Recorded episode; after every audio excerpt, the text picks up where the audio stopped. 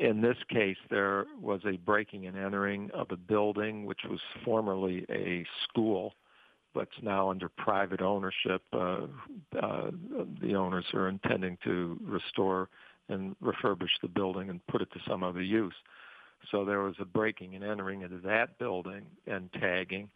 So the breaking and entering with intent to commit a felony is a 10 year felony. I know that dealing with graffiti crime has been one of Mayor Duggan's priorities. Do you feel like you're making headway on this? Well, there's a number of different fronts. There's been uh, a real effort on the part of the city, the building department, the law department, the mayor's office, uh, the Department of Public Works, the General Services Department to clean it up. And they've been going around and methodically cleaning the city, citing property owners, particularly commercial owners, that don't clean their building because there's a, a, duty for them to clean it or it's a civil infraction.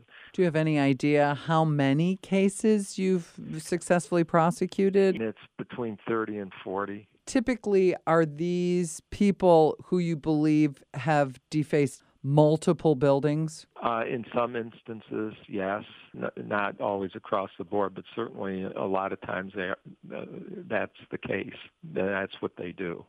For some reason, they want to put their signature tag on a building, whether it's uh, some written word, you know, like story, S T O R I, or gasm, or you see those around and they write it in a particular way, and it's like their signature piece or some other image that's put on, and, and it's uh, recurrent. So uh, we see that a lot. What does gasm mean?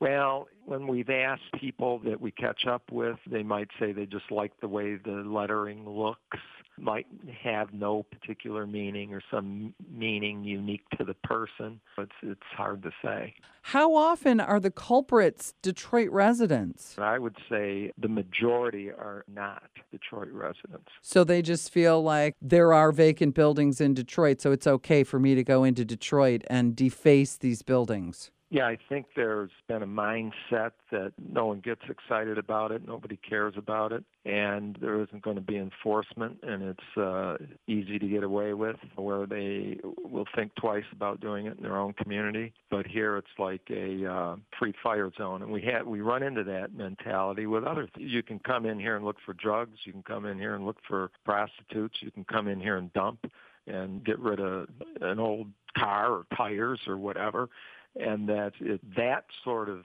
mindset that we also struggle against, and I think we're making headway. Then people driving through Detroit say, Why would the people in this neighborhood deface their own neighborhood? But other people come in and deface private property in neighborhoods that they're not living in. That's what we see happening. And uh, what we're trying to do is step up enforcement because we do care. Just graffiti alone certainly communicates when you see that, that, hey, this is, you can get away with stuff in this neighborhood. Nobody nobody cares.